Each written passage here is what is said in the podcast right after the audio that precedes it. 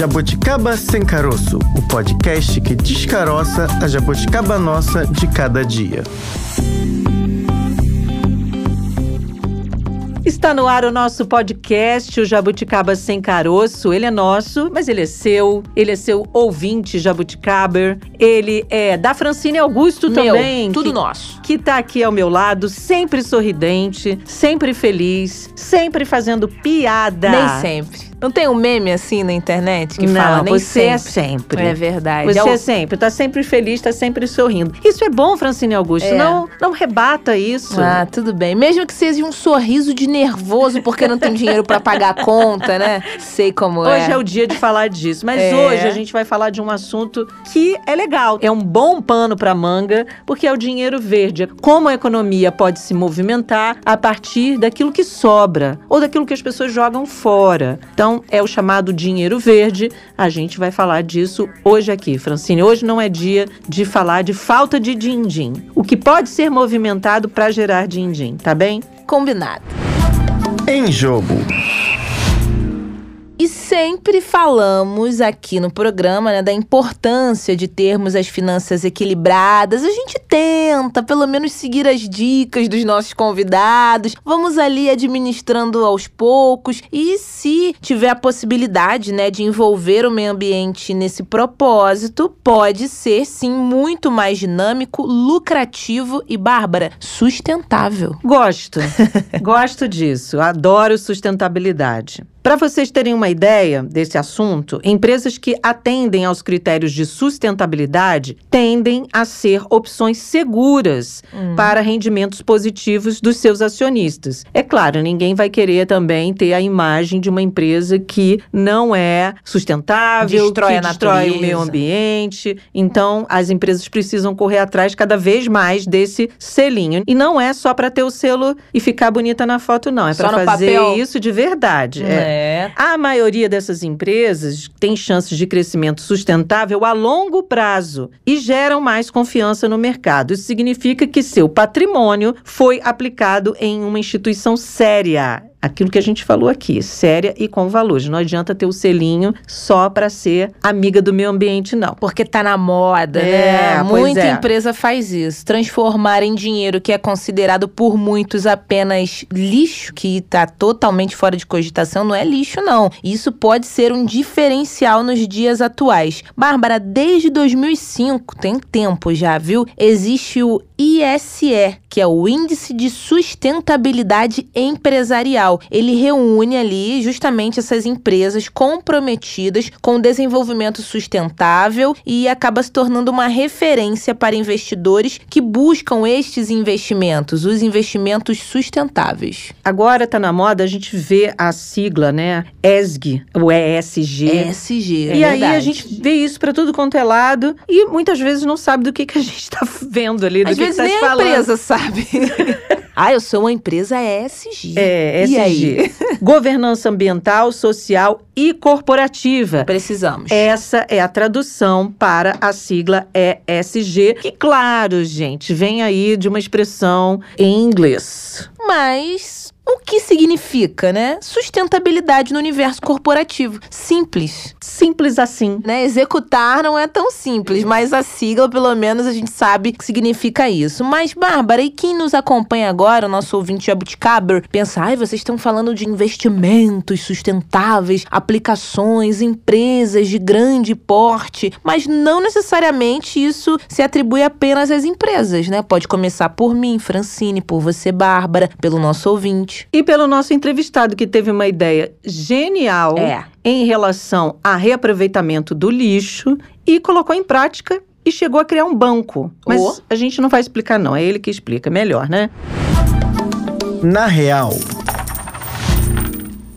Esse é um assunto para Elias Pedrosa, idealizador e presidente do Banco da Natureza. A gente vai entender tudo sobre esse banco que é totalmente diferente nessa conversa com o presidente do banco. Elias, muito obrigada por participar hoje aqui do podcast, viu? Eu que agradeço, viu, Francine, Bárbara? Muito obrigado pela oportunidade de estar falando sobre o Banco da Natureza. Vamos lá, o que, que é o banco? Como é que surgiu o Banco da Natureza, Elias? Bom, o Banco da Natureza surgiu em 1999. é uma cidade aqui do interior de Minas, onde eu nasci aqui, mas eu morei muito tempo aí no Rio, morei 11 anos no Rio, e quando eu voltei para a cidade, eu comecei a fazer umas caminhadas ecológicas, aquela coisa de, de fazer um, né, um trabalho assim mais corporal uhum. e tal, e numa dessas caminhadas eu sempre via uma fumaça no alto da serra, assim, um, um espaço bem, e aquela fumaça me incomodava, assim, toda vez que eu estava fazendo a minha caminhada, essa fumaça, era tinha uma, uma fumaça que não acabava. E eu fui procurar saber aquilo ali era o lixão da cidade. Aí eu falei assim, gente, mas não é possível que a pessoa pega o lixo todo, joga céu aberto, fica queimando e não tem um tratamento, não tem uma forma, né, uhum. de tratar esse, esse resíduo. E eu procurei saber, conheci a reciclagem nessa época. Em Belo Horizonte, eu fui lá numa, numa associação de catadores e, e conhecendo o trabalho deles e vi que muito material desse que estava sendo queimado, que estava sendo julgado na natureza, poderia ser reaproveitado e, inclusive, gerar dinheiro também, né, para a associação, para as pessoas. Eu falei assim, mas que coisa, né? E naquela associação, o pessoal trazia o material, tinha uma senhora lá que anotava o material e depois eles iam e recebiam o dinheiro. E eu consegui visualizar ali um banco sabe? Falei assim, ó, é interessante, é como se fosse um depósito e depois a pessoa fazia o saque. E com essa ideia, eu vim com essa ideia de Banco da Natureza. Eu tinha um lote aqui no centro da cidade, escrevi Banco da Natureza e fui nas escolas, inventei um personagem, né, que foi parar no lixão e que a Mãe Natureza explicou para ele que tem que separar o lixo, que muita coisa que poderia ser reaproveitada. E aí a gente fez a inauguração. Só que durou seis meses, sabe, Francine? Eu comecei a falar assim, gente, aí eu fui nas crianças e tal, e falei assim, gente, precisava de. Só que durou seis meses, né, que eu parei, foi aí. É. Aí nesses seis seis meses não teve apoio do poder público. Aí começou aquela história do poder público não valorizar e tal. E eu fechei esse banco. Uhum. Fechei o banco, ele foi invadido por um monte de, de material reciclado, que não, tipo assim, o vidro, né, é um problema, né, muito sério e tal. Uhum. E em 2010 eu não perdi a, esperança. Eu comecei a, a construir uma sede nesse espaço Aí eu fiz vários processos internos com o Banco da Natureza, tentei mudar a empresa lá, criar uma empresa com isso e tal. Em 2017, olha quantos anos depois. 17 anos depois você conseguiu. 17 anos eu consegui abrir a primeira agência aqui em Itapecerica do Banco da Natureza, que foi em 2017. Tá? Uhum. E aí a gente começou a trabalhar, eu tive que criar um sistema próprio, sabe, de gestão, onde o, o material reciclado vale pontos ecológicos, financeiros, né, que a gente chama de PEC. Cada PEC hoje no mercado está 3 centavos, aí a pessoa vai e retira o dinheiro e faz o que quiser com o dinheiro. Isso que a gente ia te perguntar, como funciona, né? Antes aqui da gravação estávamos comentando que o Banco da Natureza é diferenciado, quando a gente lembra de banco, lembra de estresse, fila, porta giratória, é. Que não funciona, não dá vontade de ir. Queria que você explicasse para os nossos ouvintes o diferencial. A pessoa chega lá, esses pontos, como você já ia falando aí, se convertem em dinheiro mesmo, aí essa parte é igual ao banco, tem dinheiro, o banco tradicional. Tem dinheiro, tem saque, tem depósito. Hum. Isso aí tem, entendeu? Só isso tem que é igual. tem, e agora vai ter os investimentos também, que a gente criou aqui no dia 9 de julho, agora, de 2022, a sede de investimentos ecológicos tecnológicos e digitais do Banco da Natureza, que é onde eu te falei que tem a porta giratória, só que não tem detector de metal, entendeu? é uma porta, inclusive, bem bonita, ela tem é, estampas da natureza na porta, sabe? Plotada, tem imagens de floresta, tem imagens de cachoeira, sabe? É muito bacana. Como funciona? O que, ah. que é? É o seguinte, a pessoa vai na agência número um do banco, que a gente tem aqui, faz um cadastro, abre uma conta que a gente chama conta verde vida, hum. tá? Essa conta, ela não é uma conta individual, ela é uma conta da casa da pessoa. Ah, legal. Tá? Ela é a conta da residência. Inclusive a gente fornece um adesivo onde fala assim: essa casa tem conta verde vida do Banco da Natureza, tem o um número da conta, com um código de barra e tudo, entendeu? Uhum. É, para identificar a casa. E a empresa tem a conta verde ouro. A gente trabalha com casas, residências e empresas. Fornecemos um saco de ráfia, né? aqueles sacos para colocar o material reciclado. Uhum. E aí começa o trabalho. Se ela quiser trazer na agência, o material dela é todo pesado e transformado em pontos ecológicos. Por exemplo, o papel vale 5 pontos ecológicos, tá? Que são 5 PECs que a gente chama. O plástico vale 30 pontos ecológicos, né? Uhum. A latinha vale 150 pontos ecológicos. Ponto aberto, hein? É.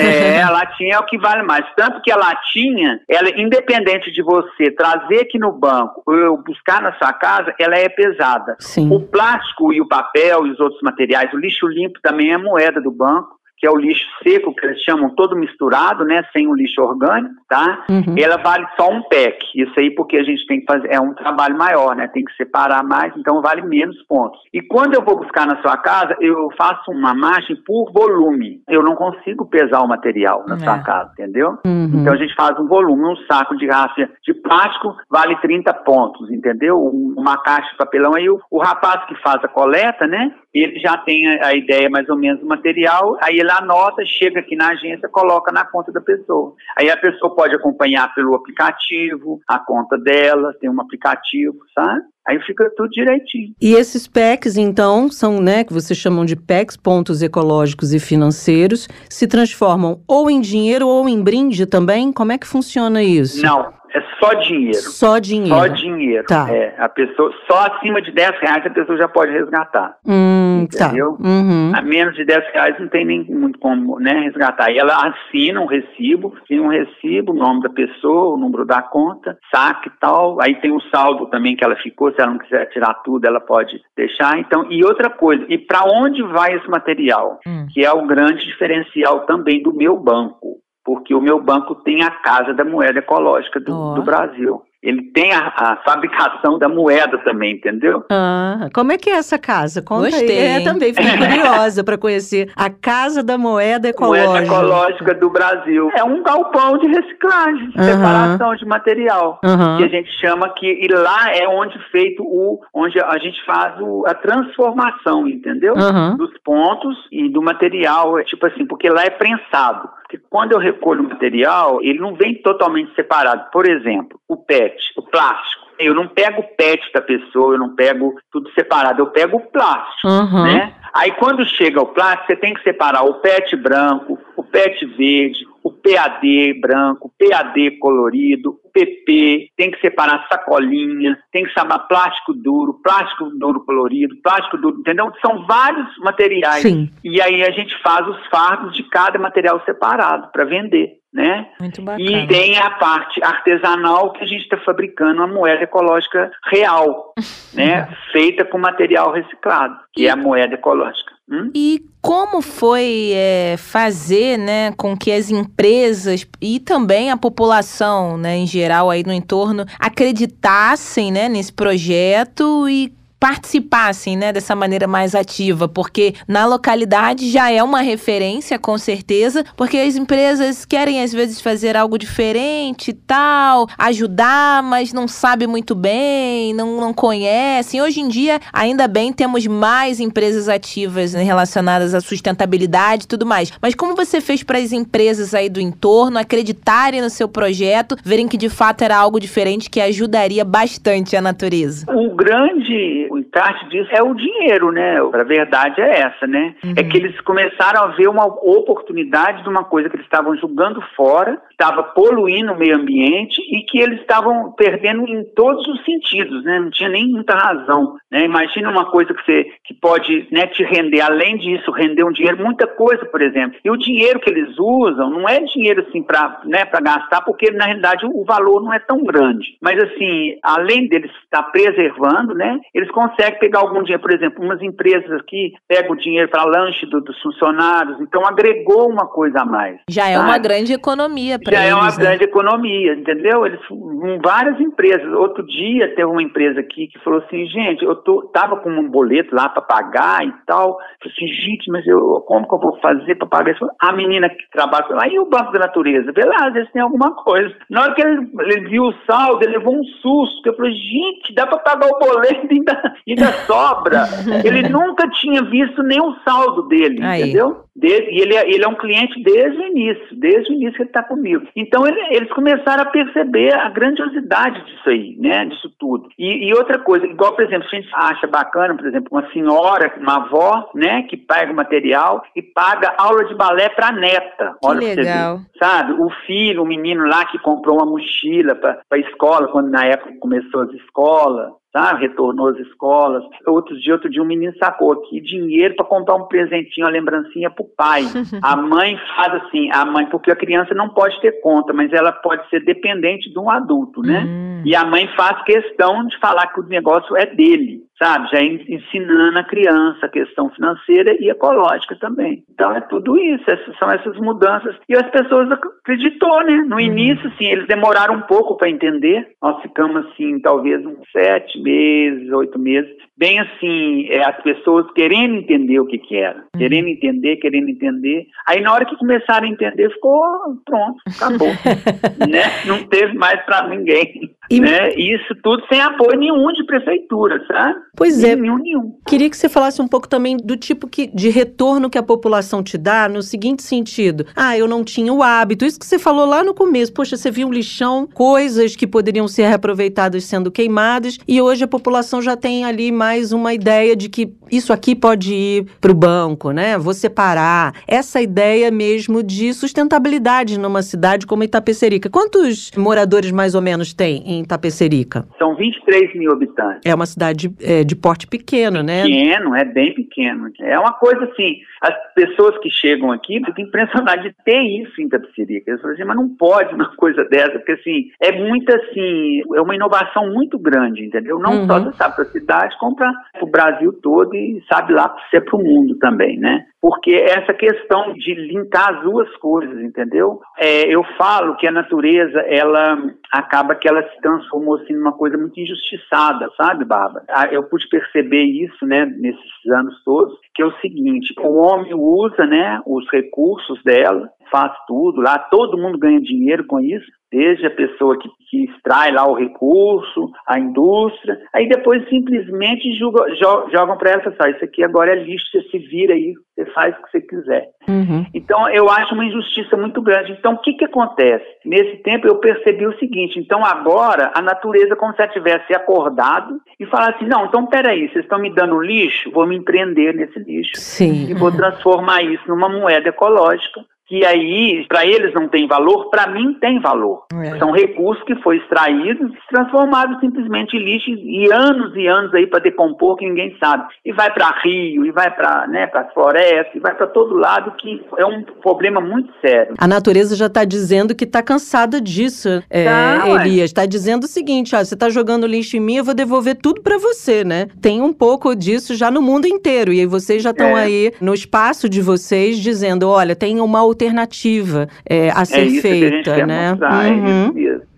Por isso que a gente fala que a gente, com essa inauguração aqui da série de investimentos ecológicos e digitais, a gente propõe uma revolução ecológica nesse sentido, como se a natureza tivesse né, acordado e, e comece, tipo assim, começou a tomar uma atitude com relação a isso né, mostrando para as pessoas que tem solução, entendeu? Uhum. Tem, dá para se fazer muita coisa, né? Que esse lixo, igual eu tô te falando, é recurso, né, jogado fora, desperdiçado. E outra coisa que a gente fala muito também, Bárbara, é que o preço do reciclável é muito barato. Sim. Entendeu? Uhum. Uma vez, eu, quando eu fui fazer uma carga, vendi para um pessoal lá em Belo Horizonte, eu fui entender, ele me explica, lá eles fazem uma transformação do plástico e naquelas bolinhas, sabe? Eles já uhum. eles, eles, têm um processo, eles só não prensam. Uhum. Eles, além de prensar, eles, eles transformam esse plástico. Eu fui perguntar para ele, falei assim, deixa eu te falar, vocês não acham esses preços muito barato, não? Por exemplo, o quilo de papelão, na época estava, acho que era 40 centavos,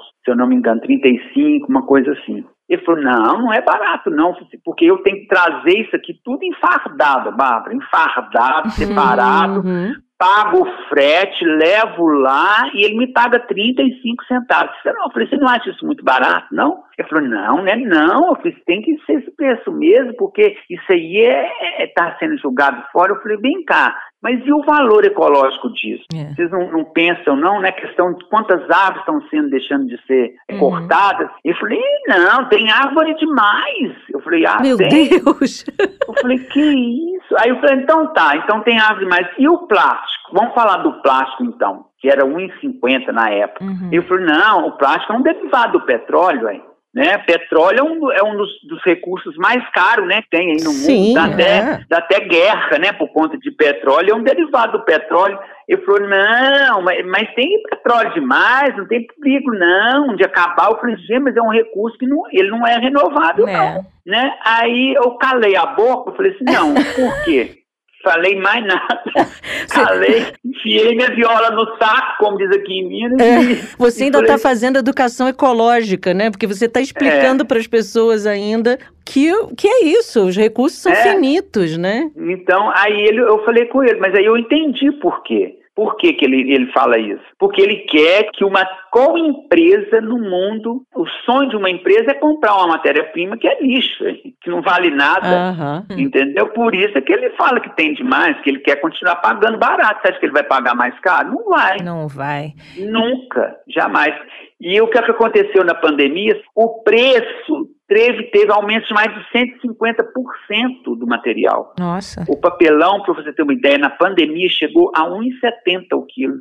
Por quê? Não tinha, né? É. Muita coisa fechou, as associações não tiveram que fechar muitos por conta da pandemia, e aí começou a faltar matéria-prima. Aí eles tiveram que subir o preço. Uhum. Aí você pensa, a empresa que, que vendia uma caixa de, de papelão a dois reais, comprando ele a 35. Agora, comprando a 1,70, ele passa para 5, né? Porque tem que ganhar, então passou a caixa de papelão para 5, porque começou a comprar o papelão a 1,70. Agora, Tá? Agora o papelão voltou a 40, 50 centavos. E você acha que a empresa passou, diminuiu a caixa de papelão que era 5 para 4? Não. Nunca. Continuou pagando 5, vendendo a 5 e comprando papelão aí, a 40, 50. É mais barato, né? É, e é isso que tem que mudar, sabe? Uhum. Porque e o banco ele tem uma ideia de fazer estoque de, desses materiais para forçar o preço Igual tem estoque de soja, uhum. de grãos, tem muitas empresas que têm café, né, faz aquilo para melhorar o preço. A ideia principal do Banco da Natureza é essa. Eu quero criar galpões imensos de, de material reciclado. Para quê? Para melhorar o preço. Para melhorar o preço, inclusive, para os catadores e para as associações, que é um absurdo que esse povo trabalha e não tem remuneração praticamente nenhuma. Trabalham muito mesmo. Agora, Elias, Trabalha... e eu queria que você falasse um pouco da importância da participação, da interação ali dos pequenos, né, das crianças. Vocês têm até o Lixico, é assim que fala? É, isso, Lixico, super-herói da reciclagem. Então, conta pra gente esse retorno com a criançada. A gente criou um super-herói, né, que a gente fala, que é o super-herói da reciclagem, porque ele é que tem o, o dom de transformar né, a, o material reciclado em moedas ecológicas. Isso é para as crianças já começar a entender, né, desde cedo, uhum. o valor do material reciclado, o valor, né, que o lixo tem, sabe? E não falar que aquilo dali é simplesmente lixo. A gente trabalha em cima do lixico, a gente tem várias, tem a gincana do bem, que é uma gincana onde a gente pega o material, as crianças trazem de casa, a gente tem uma tabela de conversão, não é me, o mesmo valor daqui, sabe? É uhum. só um valor simbólico, uhum. inclusive, pessoal, tantos pontos, vale pontos e tal. Aí a gente premia a, a escola que ganhou, que pegou mais material. Isso a gente fez antes da pandemia, foi em 2019. Uhum. A gente premiou a, o, o aluno que trouxe melhor como guerreiro do bem e a guerreira do bem, o aluno e a aluna e a sala também foi premiada. Né? Então a gente faz esse trabalho. É, esses dias nós fizemos também um, um concurso de. Junto, a gente sempre tem uma parceria com a escola, sabe? Eu, uhum. eu sempre coloco isso porque eu acho que é importante já criar uma nova geração, porque senão né, a natureza está perdida. Então, e a gente usa o lixico para isso. Por exemplo, quem faz a coleta do material aqui é chamado carro forte do Lixico. Ó, é um banco, É, tem que ter um carro, carro forte. forte, né? É, verdade. Entendeu? Não tem aquele caminhão, aquela gaiola, né? pega, joga o lixo tudo pra cima, sabe? Não tem isso. É um, é um fiorino fechado, plotada, tudo burmadinho, sabe? É com escrito carro forte do lixo recolhendo moedas ecológicas. E eu tenho um boneco, né? Aquele, ele, o mascote. Ele veste, entendeu? E ele tem uma identidade. Todo super-herói tem identidade secreta, não tem? Tem. Tem. Tem o que meu é ter. o motorista, você não pode falar. Ih, Vamos contar pra tapecerica inteira. Vamos tirar, vamos não, tirar. Deus, pelo amor de Deus, isso aí é segredo, hein? Pelo amor de Deus. Agora, Elias, você disse aí que retomou o banco em 2017. De lá pra cá, você tem ideia aí de quantas toneladas aí vocês já conseguiram recolher, reunir? Como é que isso se transformou em números para vocês aí da cidade? Ó, eu sei que em dinheiro nós já conseguimos, nesses cinco anos, mais de 550 mil, tá? Então, eu coloco, assim, na torno de um, um real, a é, tipo assim, a tonelada. Então, eu acredito que foi mais de 500 toneladas de material que a gente já recolheu, sabe, nesses cinco anos. Só que, assim, foi um crescendo, né, Bárbara? Isso não Uhum. é a cada ano, porque, por exemplo, no primeiro ano, igual eu te falei, a gente começou já em uns sete meses que as coisas começaram realmente a funcionar e tal. Foi, foi crescendo, porque hoje a gente tem mais de mil clientes cadastrados, entendeu? Ah, legal, hein? Gente aberta, É. hein, que aderiu aí. É, tem bastante clientes. Nem todos são tão ativos quanto os outros, né? Uhum, Lógico. uhum. Mas assim, sempre tem um ou outro, às vezes um desanima, depois volta, né? Tem essa coisa, porque igual eu tô te falando, o preço não é uma coisa assim tão atrativa, né? Se for falar só do financeiro. Então essas pessoas que pensam muito só no financeiro, nem sempre elas conseguem manter. Agora, quando a pessoa une o ecológico com o financeiro, aí é uma maravilha. E esse né? Que é que- material que seria, né, descartado, que a pessoa não levaria até o Banco da Natureza, esse material que vocês recolhem, ele vai para onde exatamente? Cada um ali é é separado, vai para uma outra empresa, vai para uma indústria, vai ser renovado? Como é que vocês separam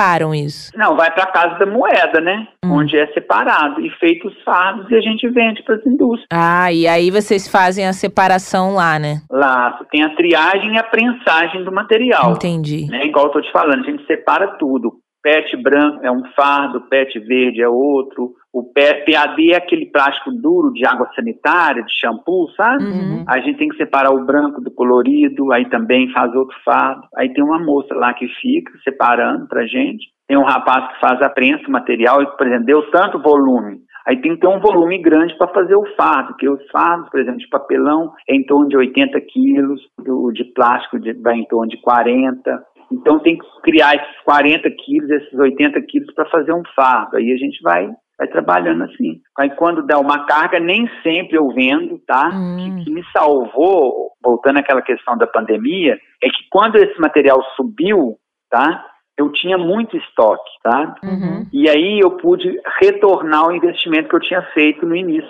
E o banco gerou emprego também, né, É. Elias? Gerou emprego na cidade, né? Gera emprego e renda, né? Igual eu Uhum. tô te falando, para a comunidade. E assim, eu consigo muito entender assim, que, que o o poder público pensa, né? Porque eles gastam muito dinheiro com a questão do, do lixo. Sem retorno nenhum. Eu não consigo entender isso. Você jogar uma coisa fora que pode ser reaproveitada, é só fazer uma gestão mais organizada, mais eficiente, né? Hoje, em pleno, né? 2022, hoje o lixo é tratado como há 30 anos atrás, há 20 anos atrás, quer dizer, nenhuma evolução, né? Sim. Por parte do poder público, eu acredito. Uhum. Aí você vai ver a coleta seletiva da maioria dos municípios, né? Praticamente todos. É o seguinte, eles arrumam um caminhão, falam, ah, esse caminhão aqui é da coleta seletiva. Tá, aí o povo joga lá, geralmente leva para uma associação, tudo misturado, porque não educa as pessoas, entendeu, Bárbara? Uhum. Entendeu? Nem tudo é ser reciclado, nem tudo pode ser separado. E aqui a grande diferença também, outra diferença nossa é essa. A gente sabe da onde vem o material, entendeu? Então, por exemplo, a Bárbara tem uma conta aqui, isso aconteceu muito no início, agora até que eles já aprenderam, entendeu? É, isso é interessante, essas dicas são boas, né, É. pra gente aprender, né? Como separar isso isso, isso é de fato a gente que quer fazer, né, que tem essa ideia de ser uma é. pessoa mais ecológica, precisa aprender. Ninguém ensinou pra gente, Sim, na é realidade, né? verdade. né? Todo mundo fala assim, ah, é lixo e pronto, é lixo acabou e, Não. e assim, então assim, e a gente, eu só não faço mais por causa disso, porque precisa de um investimento. Igual eu falo, a natureza ela não precisa de ajuda, ela precisa de investimento. Muito bacana, Elias Pedrosa. Adoramos conhecer um pouquinho mais do Banco da Natureza. Agora eu queria que você deixasse aí, né, um recado para quem quiser conhecer mais, com mais detalhes ainda do Banco da Natureza. Como encontra vocês nas redes sociais? Tem site para a galera já acabar aqui a entrevista e mergulhar ainda mais nesse super projeto. A gente tem o, o, o arroba Banco da Natureza no Facebook, onde vocês podem né, saber mais do nosso trabalho. Temos o site da Casa da Moeda Ecológica, do, também.com.br. Você vai conhecer o trabalho da casa, vai conhecer as moedas, o valor das moedas e tudo. E tem agora o bancoda-natureza.com.br também que é o nosso projeto mais novo, né, que é o projeto do ecológico digital, né, que a gente tem as vendas das moedas ecológicas, tá, digitais e reais. A pessoa faz um cadastro. Por que que eu resolvi fazer isso? Porque na realidade essa outra agência que a gente tem, ela é uma agência muito física, Sabe? Não tem como uma pessoa interagir com o Banco da Natureza, porque tem que ter uma agência na sua cidade. Não tem como você me entregar um material virtualmente, certo? Uhum. Então a gente criou isso aí agora, essa moeda digital, porque ela é uma moeda diferente. Porque o povo fala, ah, isso é um Bitcoin. Eu falei, não é um Bitcoin.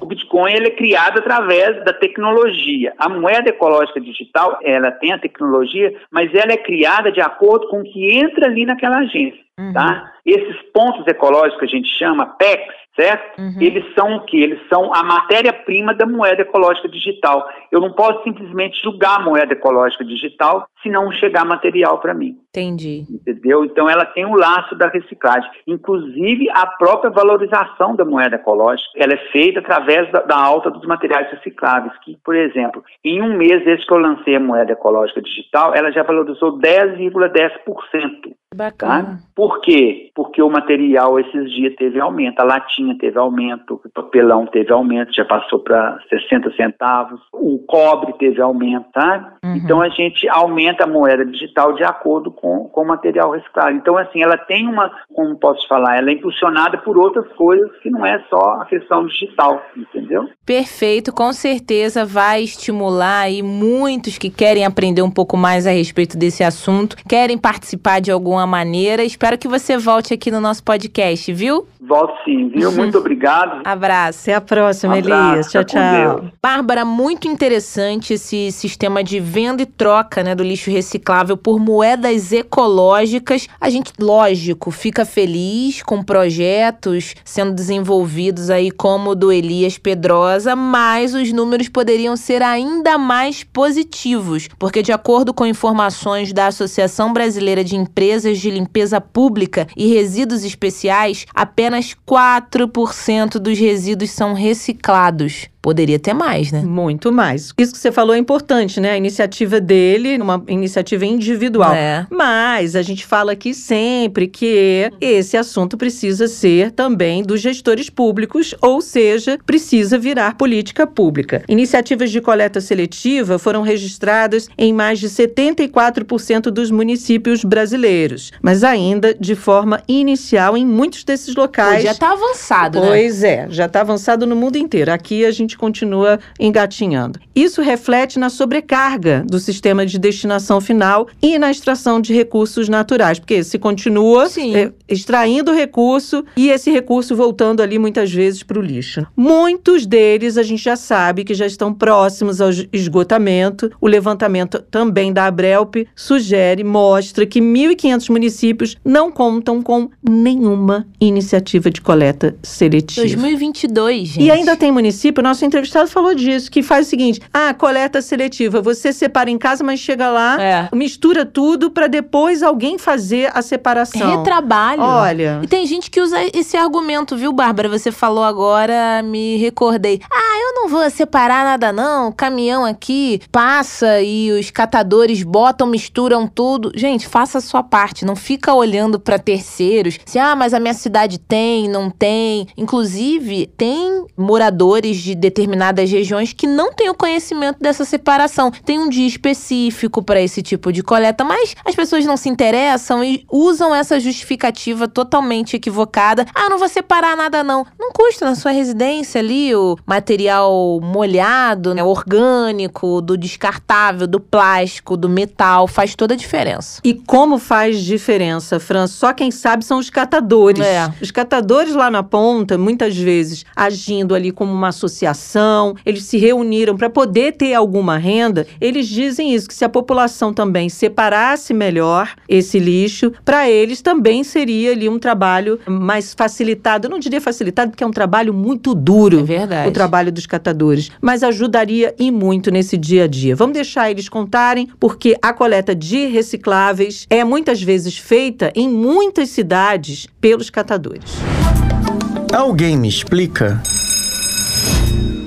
A gente conversa agora com o Roberto Rocha, ele que é presidente da ANCAT, Associação Nacional de Catadores e Catadoras de Materiais Recicláveis. Roberto, estamos felizes com a sua participação aqui no nosso podcast. Seja bem-vindo. Obrigado, eu que agradeço aí a, né, a oportunidade de a gente poder falar um pouco, conversar um pouco aí sobre o trabalho da nossa categoria de catadores e catadoras de material reciclável. Roberto, queria que você apresentasse a ANCAT aos nossos ouvintes, para quem não conhece a respeito do trabalho de vocês, como vocês estão distribuídos. Fala pra gente. Verdade, assim, a história da ANCAT começa a partir da nossa história. Sou um catador de material reciclável, vim de uma história de catação de rua, coletando material recicláveis na rua, tá com uma carroça de papel que muitas pessoas tá- conhecem e deparam diariamente aí com esses trabalhadores, coletando esses materiais, preservando o meio ambiente. É a partir do meu trabalho por uma sobrevivência naquele momento, há, podemos dizer, há 30 anos atrás, né, por sobrevivência, eu acabei, na verdade, aí um pouco fazendo esse trabalho, coletando isso, indo para as ruas e tudo mais. A partir daí, eu com outros amigos catadores e catadoras de material reciclável, nós formamos uma cooperativa chamada Cruma, que é na cidade de Poá, São Paulo, que é uma cooperativa de reciclagem que nós construímos, que nós, nós acabamos aí entre nós aí construindo todo o processo de estatuto, organização e tudo mais. A partir daí eu fui convidado a participar com outros catadores em todo o país para começar a entender um pouco mais a profissão né, nossa de catador de material reciclável. E aí a partir daí tive diversas realidades de catadores que nós temos hoje no país, catadores que estão infelizmente dentro do lixão, catadores que estão trabalhando aí dentro de lixões a céu aberto, catadores de ator que estavam organizados em associações de cooperativa, enfim, conhecendo todas essa, essas realidades. Formamos aí, então, uma discussão para a importância de políticas públicas para a nossa categoria. A partir daí, nós construímos um movimento chamado Movimento Nacional dos Catadores. Depois nós vemos que a importância, na verdade, de, nós catadores termos embasamento técnico, é, temos, na verdade, assessorias técnicas, temos uma entidade nossa dos catadores que trabalhassem essa linha, essas ações. E aí que veio, na verdade, a ANCAT, né, uma decisão aí dos catadores de diversos cantos do país formar essa entidade, no qual aí fui delegado aí até então a ser o presidente aí dessa entidade, que é a Associação Nacional de Catadores, que ela tem um trabalho direcionado à capacitação, a treinamento para os catadores, a buscar investimento para a infraestrutura dos catadores, elaboração de publicações que possam trazer os catadores para uma visibilidade, porque nós catadores estamos muito num, vivemos num processo de visibilidade, embora o trabalho é imenso, mas nosso trabalho é um trabalho de visibilidade, e a ANCAT, ela tem todo esse componente e trazer também tecnologia e ciência para melhorar o trabalho dos catadores, que hoje, na verdade, virou um grande né, mercado nessa área de reciclagem reciclagem, a gente tem que se preparar para ser competitivo nesse mercado. Agora, Roberto, embora seja um trabalho invisível, como você aponta, ele gera recurso para muita gente, como você apontou aí no começo da sua fala, né? Precisou aí trabalhar para poder gerar uma renda e ter algum recurso para poder ali tocar a vida, né? Queria que você falasse um pouco de quanto mais ou menos, ou desse uma ideia para o nosso ouvinte, de quantas pessoas estão envolvidas hoje nesse trabalho, né? Vocês são, vocês é, são uma associação nacional e deve ter aí uma média, mais ou menos um número de pessoas envolvidas nesse trabalho hoje no Brasil. Hoje, na verdade, né, nós temos uma estimativa no país de 800 a 1 milhão de catadores de material reciclado, né, catadores e catadoras de material reciclado. A maioria mulheres, negros. A ANCAT hoje ela trabalha com em torno de umas 650 organizações em todo o país. Isso soma em torno aí de uns 30, 35 mil catadores aí em todo o país, né? E é esse o, o, exército, né? O exército ambiental aí que nós temos aí hoje, que dia e noite, tarde, manhã, está desenvolvendo um trabalho, né? Para melhoria, na verdade, do meio ambiente, coletando esses materiais, recuperando essas embalagens, deixando que elas não vão para o aterro sanitário, contribuindo com políticas públicas, com políticas de logística reversa, e que muitas vezes, na verdade, assim, na maioria das vezes, nós somos ainda né, os invisíveis ou que somos os menos remunerados em todo esse processo. São fundamentais. E até te falar isso quando você falou do gênero predominante, porque em um anuário da reciclagem já trouxe anteriormente esses números, número maior de mulheres do que homens na reciclagem. Eu ia te perguntar se esse cenário aí seguia o mesmo, então pelo que você está trazendo, essa realidade permanece. As mulheres acabam ficando mais à frente quando a gente fala de catadores, né? Exatamente. Esse ano, inclusive, nós estamos aí com, né, trabalhando numa perspectiva, CAT,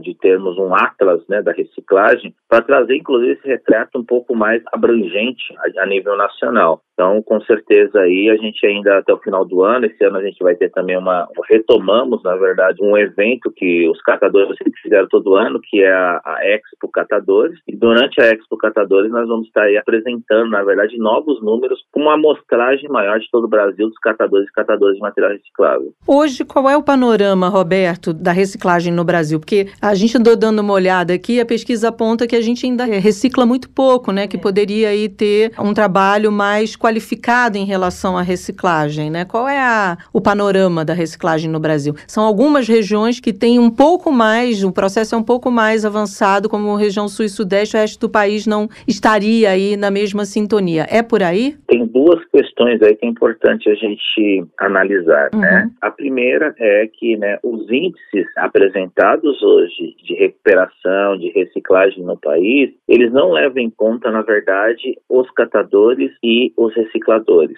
Isso ah, é, um, uhum. é, um, ponto importante a gente analisar. Então, esses números a gente é, também a gente tem algumas questões que estão faltando nesse, nesses números. Mas ainda, né, o Brasil ainda tem muito ainda para avançar na reciclagem, com certeza. Tivemos recentemente aí a, o lançamento do Planares, né, que é o Plano Nacional de Resíduos Sólidos. Esse plano ele traz, na verdade, novas metas para recuperação, né, para o índice de reciclagem no país. Mas nós não podemos esquecer, na verdade, nunca, jamais esse exército. Somos nós, né, Sim. né, catadores, estamos, uhum. nesse, é, estamos nessa base para desenvolver esse trabalho. Então, a, a, reciclagem, sim, ela precisa melhorar. O índice precisa aparecer a, da cadeia os catadores de material reciclável, que muitas vezes esses índices são de programa de coleta seletivas municipais, e tem municípios que, na verdade, que não tem programa de coleta seletiva oficial, mas tem catadores de material reciclado oficial. Uhum, uhum. então, esse processo precisa melhorar para a gente poder aí ter uma, né, um número né, oficial da recuperação das embalagens, da reciclagem, com a participação dos catadores e catadores de material reciclado. Porque senão não mostra um processo é, completo, né, Roberto? Porque é uma cadeia aí produtiva que não leva em consideração, pelo que você está apontando, os dados não levam em consideração os catadores, então não são é fundamentais. É, são fundamentais aí essa realidade aí, o panorama não é bem assim. A fotografia está faltando aí alguns personagens nessa fotografia. Exatamente isso, né? Pegar um panorama de um quadro de que está na invisibilidade, porque muitas vezes o catador ele coloca coleta o material, leva até um, um, grande, leva ou ao ferro ou a um grande, né, a um reciclador, e isso volta para o ciclo da cadeia, mas isso não é colocado, né, não é analisado quando fazem aí os dados aí da reciclagem no país, uhum. né, todos os dados. É, sabemos, né, e você está trazendo até aqui mais claramente para a gente a dura realidade, né, vivida pelas organizações, pelos catadores. Eu queria saber como ficou isso durante o período da pandemia, mais desafiador ainda tá, estamos na pandemia, sabemos, mas a situação ficou mais complicada ainda desse grupo? Nós tivemos duas, é, duas questões importantes que aconteceram durante a pandemia. Uma, primeiro, que foi que nós, catadores, continuamos estando na, na base da miséria, né? Porque enquanto, na verdade, todo o setor da indústria conseguia organizar para poder seus funcionários estarem né, seguros e ter, inclusive, de alguma forma, um subsídio, nós ali tivemos que batalhar muito para podermos sobreviver. Teve um momento da pandemia que foi o momento, né, aquele momento mais, né, um momento mais pegado ali daquele momento da pandemia, que a gente ficou super com medo, né, porque né, preocupados, então a gente parou com os trabalhos mesmo, né, e tínhamos informações que o vírus ele ficava muito tempo ali sobre a superfície do, dos materiais recicláveis, então isso deu um colapso no nosso trabalho e a gente, não, decidimos, vamos parar. Só que essa parada, nela, nós não tínhamos nenhum fundo, né, que assegurasse o nosso trabalho numa situação dessa. Então a gente teve que buscar campanhas, fazer campanhas para a cesta básica, campanhas para produtos de higiene pessoal, principalmente as catadoras foram foi um momento bastante crítico nesse momento. Eu participei muito próximo a isso, correndo atrás das empresas, buscando campanhas, fizemos uma campanha de solidariedade aos catadores e, e mantemos da forma que eles poderiam, mas não foi fácil esse período para a gente. Né?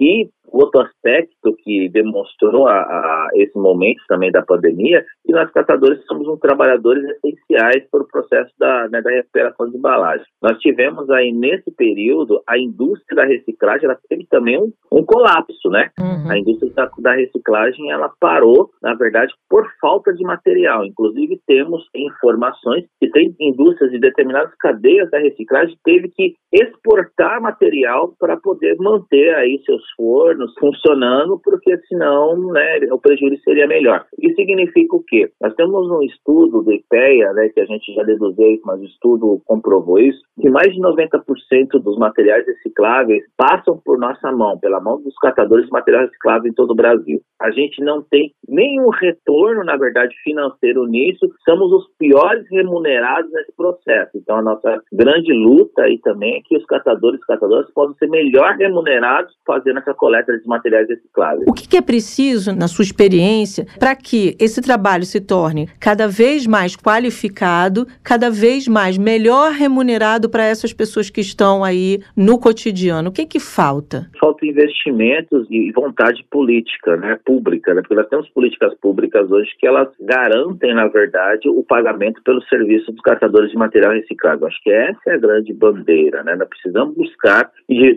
os catadores nas suas diversas modalidades. Os catadores estão organizados em cooperativas, tem catadores organizados em associações, tem catadores organizados aí de forma individual, como um autônomo. Né? Existem muitos catadores autônomos aí trabalhando. Então, assim, essas diversas modalidades nós não podemos ficar só na questão de receber o material, né? Porque tem uma questão também de na questão de coletar o material reciclável, quando nós os catadores que nós temos um mínimo de consciência que nós somos responsáveis por todas as embalagens. Então, quando nós falamos que somos responsáveis por todas as embalagens, é engraçado que todas as embalagens são recicláveis, só que nem todas as embalagens têm potencial de reciclabilidade, que na verdade nós precisamos, os catadores precisam ser reconhecidos e serem remunerados por esse serviço. Na verdade, nós coletamos todos os materiais recicláveis, né? Não uhum. é alguns materiais recicláveis. E nem todos os materiais recicláveis têm potencial de reciclabilidade. Então você já tem uma, uma gama muito grande ainda de embalagens recicláveis que elas não têm mercado. E aí os catadores coletam esses materiais, separam esses materiais,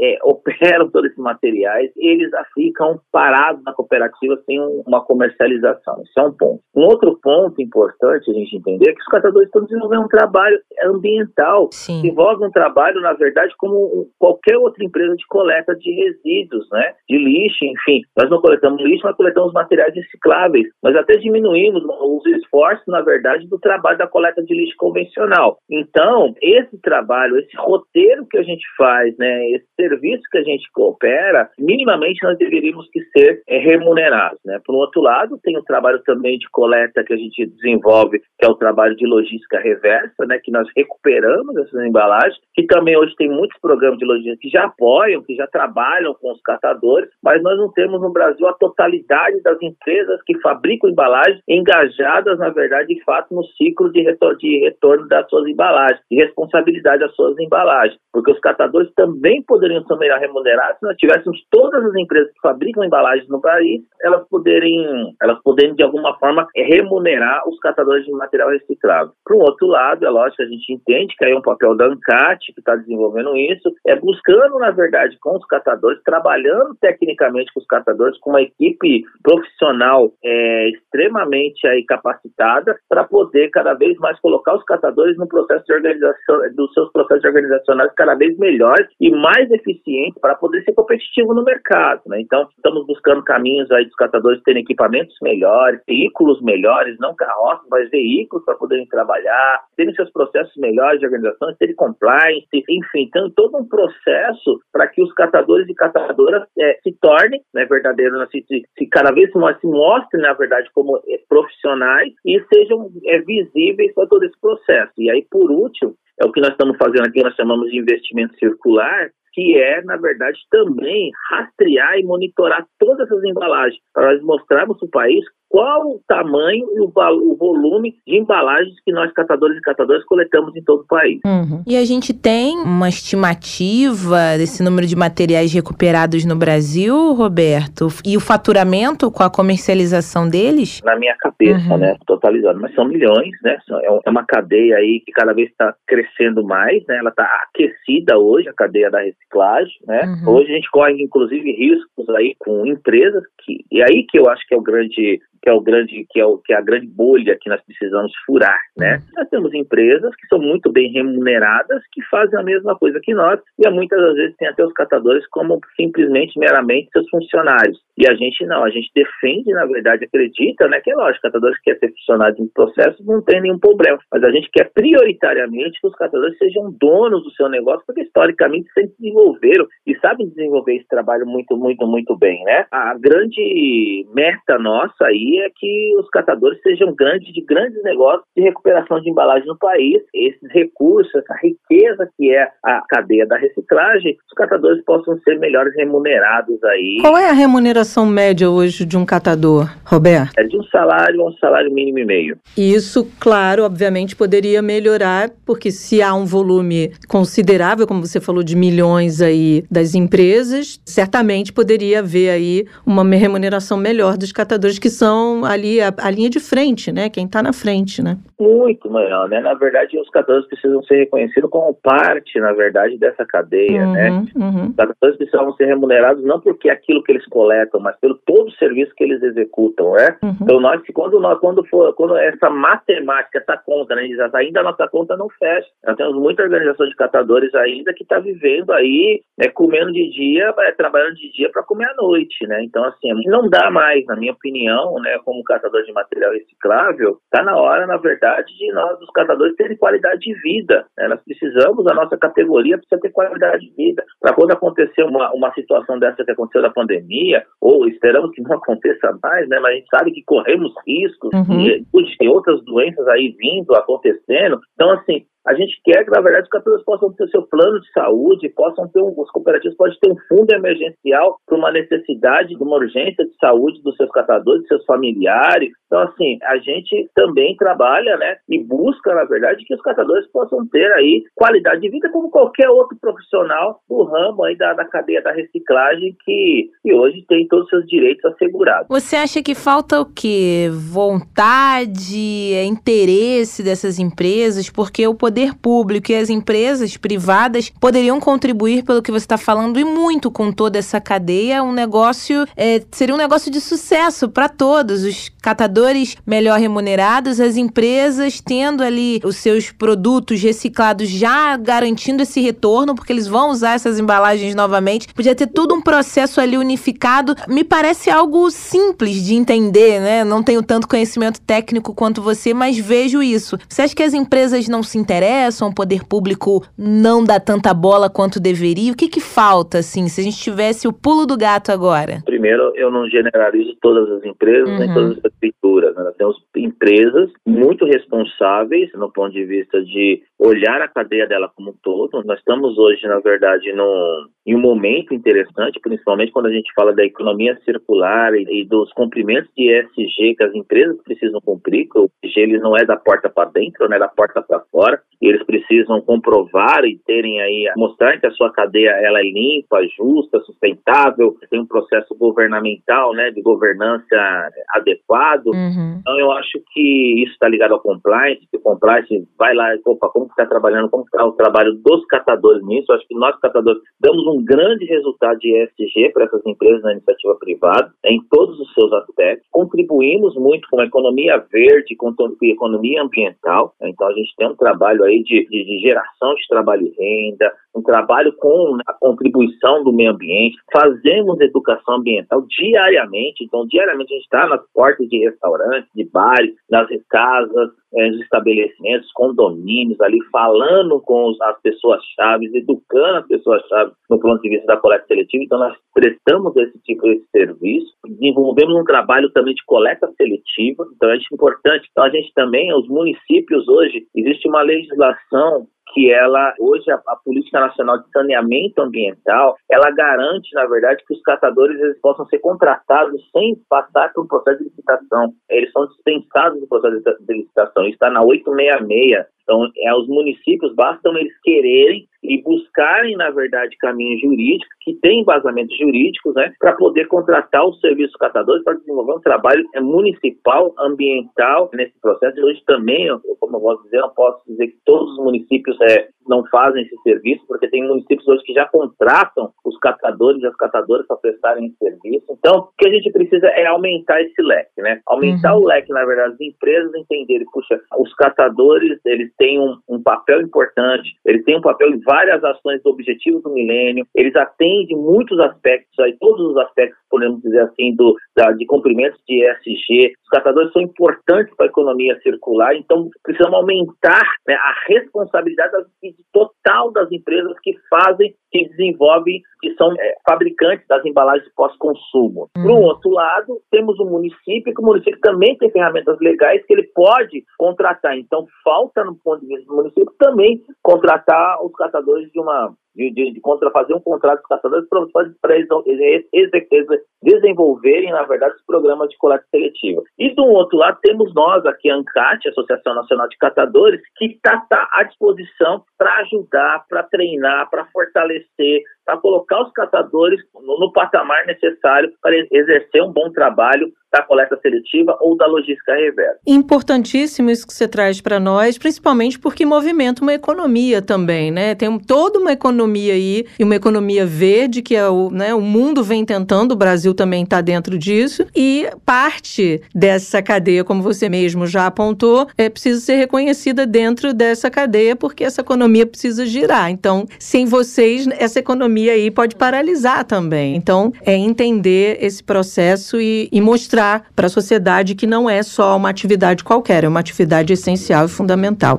Roberto Rocha, muito obrigada, viu, pela sua entrevista hoje aqui para gente. O Roberto, que é presidente da ANCAT, a Associação Nacional de Catadores e Catadoras de Materiais Recicláveis. Muito obrigada, viu, Roberto? Eu que agradeço aí mais uma vez a oportunidade de podermos aí falar e divulgar aí, né, todo o trabalho nossos catadores e catadoras que estamos cada vez mais na luta para avançar nesse trabalho como educadores ambientais, como né, grandes preservadores ambientais nesse país. Muito obrigado. E para fechar, Roberto, quem quiser conhecer ainda mais o trabalho de vocês, tem site, Instagram, como encontra nas redes? Estamos nas redes sociais, vocês podem procurar lá Ancate ou Roberto Catador, tanto nas redes sociais, seja no Instagram, no LinkedIn, no Face, no Instagram né? Então vocês podem procurar lá, o Roberto Rocha e Ancate. Vocês procurarem lá, vocês vão encontrar lá e vão conseguir acompanhar. Vai ser um prazer vocês estarem com a gente acompanhando o nosso trabalho. Eita, um beijo. Tchau, tchau, Roberto. Até a próxima. Muito obrigado. Acabou, Bárbara? Acabou. Você tá cheia de dinheiro verde aí que eu sei. Acabou. Olha, a gente vive aqui pensando o que, que a gente pode empreender. É. Podemos pensar em alguma coisa sustentável. Algo ligado aí. Não sei se a reciclagem, que é um, um mecanismo bem complexo. A gente entendeu hoje aqui que é uma cadeia complexa. Eu já juntei garrafas PET. Mas eu separo também. Isso eu, eu faço em casa. quando eu era adolescente. Eu queria ir num evento que ia ter lá na minha cidade, lá em Magé, longe, quase interior do Rio de Janeiro. Ia ter um evento no Magé Tênis Clube. Minha mãe não quis me dar o dinheiro. Aí eu juntei as garrafas e paguei a entrada. Eu fiquei tão feliz com isso. E assim, toda a minha família já tava sabendo que se tivesse uma garrafa PET, eu fui pelo meu bairro, ia juntando, mexia lá no lixo mesmo, sem nenhum tipo de vergonha, porque eu tinha um objetivo maior. Não, eu quero ir nesse evento. Acho que era baile fantasia, alguma coisa assim que tinha na época. Minha mãe, ah, não, não vou te dar, não. Mas a minha mãe ali me fez pensar ali, tratar esse reciclável de uma outra maneira. Hoje eu também separo. Se tem um evento na minha casa, eu junto as latinhas. Aí uma coisa que eu fiz lá atrás na adolescência serve pra hoje. E fui no evento, viu? Você é uma empreendedora, Francine Augusto. Eu separo também as tampinhas das Ah, garrafas isso é legal. pra ajudar ONGs pet. Aí separa pela cor, né? Separa Azul, vermelho. Pra poder ajudar, porque as, algumas ONGs pedem isso pra você recolher e levar até a ONG de animais, que isso acaba virando um lixo que gera um dinheiro verde e apoia ali os animais. Então essa é a minha parte. Parabéns, Bárbara. Parabéns pra nós A duas, sua, é ma- A sua causa é melhor. Eu só queria ir no baile mesmo. Ah, não, mas- mas era mas coisa de se- adolescente. Mas se divertir também É é, uma boa causa. Vamos lá, amanhã tem mais. Tem. Amanhã é dia de política e a gente vai falar sobre eleições e armas. Um tema árido, difícil. Complicado. mas importante de ser conversado. Será que a festa da democracia está em perigo com o uso de armas durante esse processo eleitoral? Ali, no dia das eleições, a pessoa armada se aborreceu por qualquer motivo, perdeu a cabeça, No pegou a caminho. sua arma e pode fazer alguma coisa? Esse é um risco e muita gente está preocupada com isso. A gente vai falar amanhã sobre essa preocupação. Fran. Estamos nas principais plataformas, fique à vontade, ouça pelo canal de preferência e comente também, retweet, estamos lá no arroba jabuticabaSC, queremos ouvir a sua voz, jabuticabers. Até a próxima! Tchau, tchau. Jabuticaba Sem Caroço, o podcast que descaroça a jabuticaba nossa de cada dia.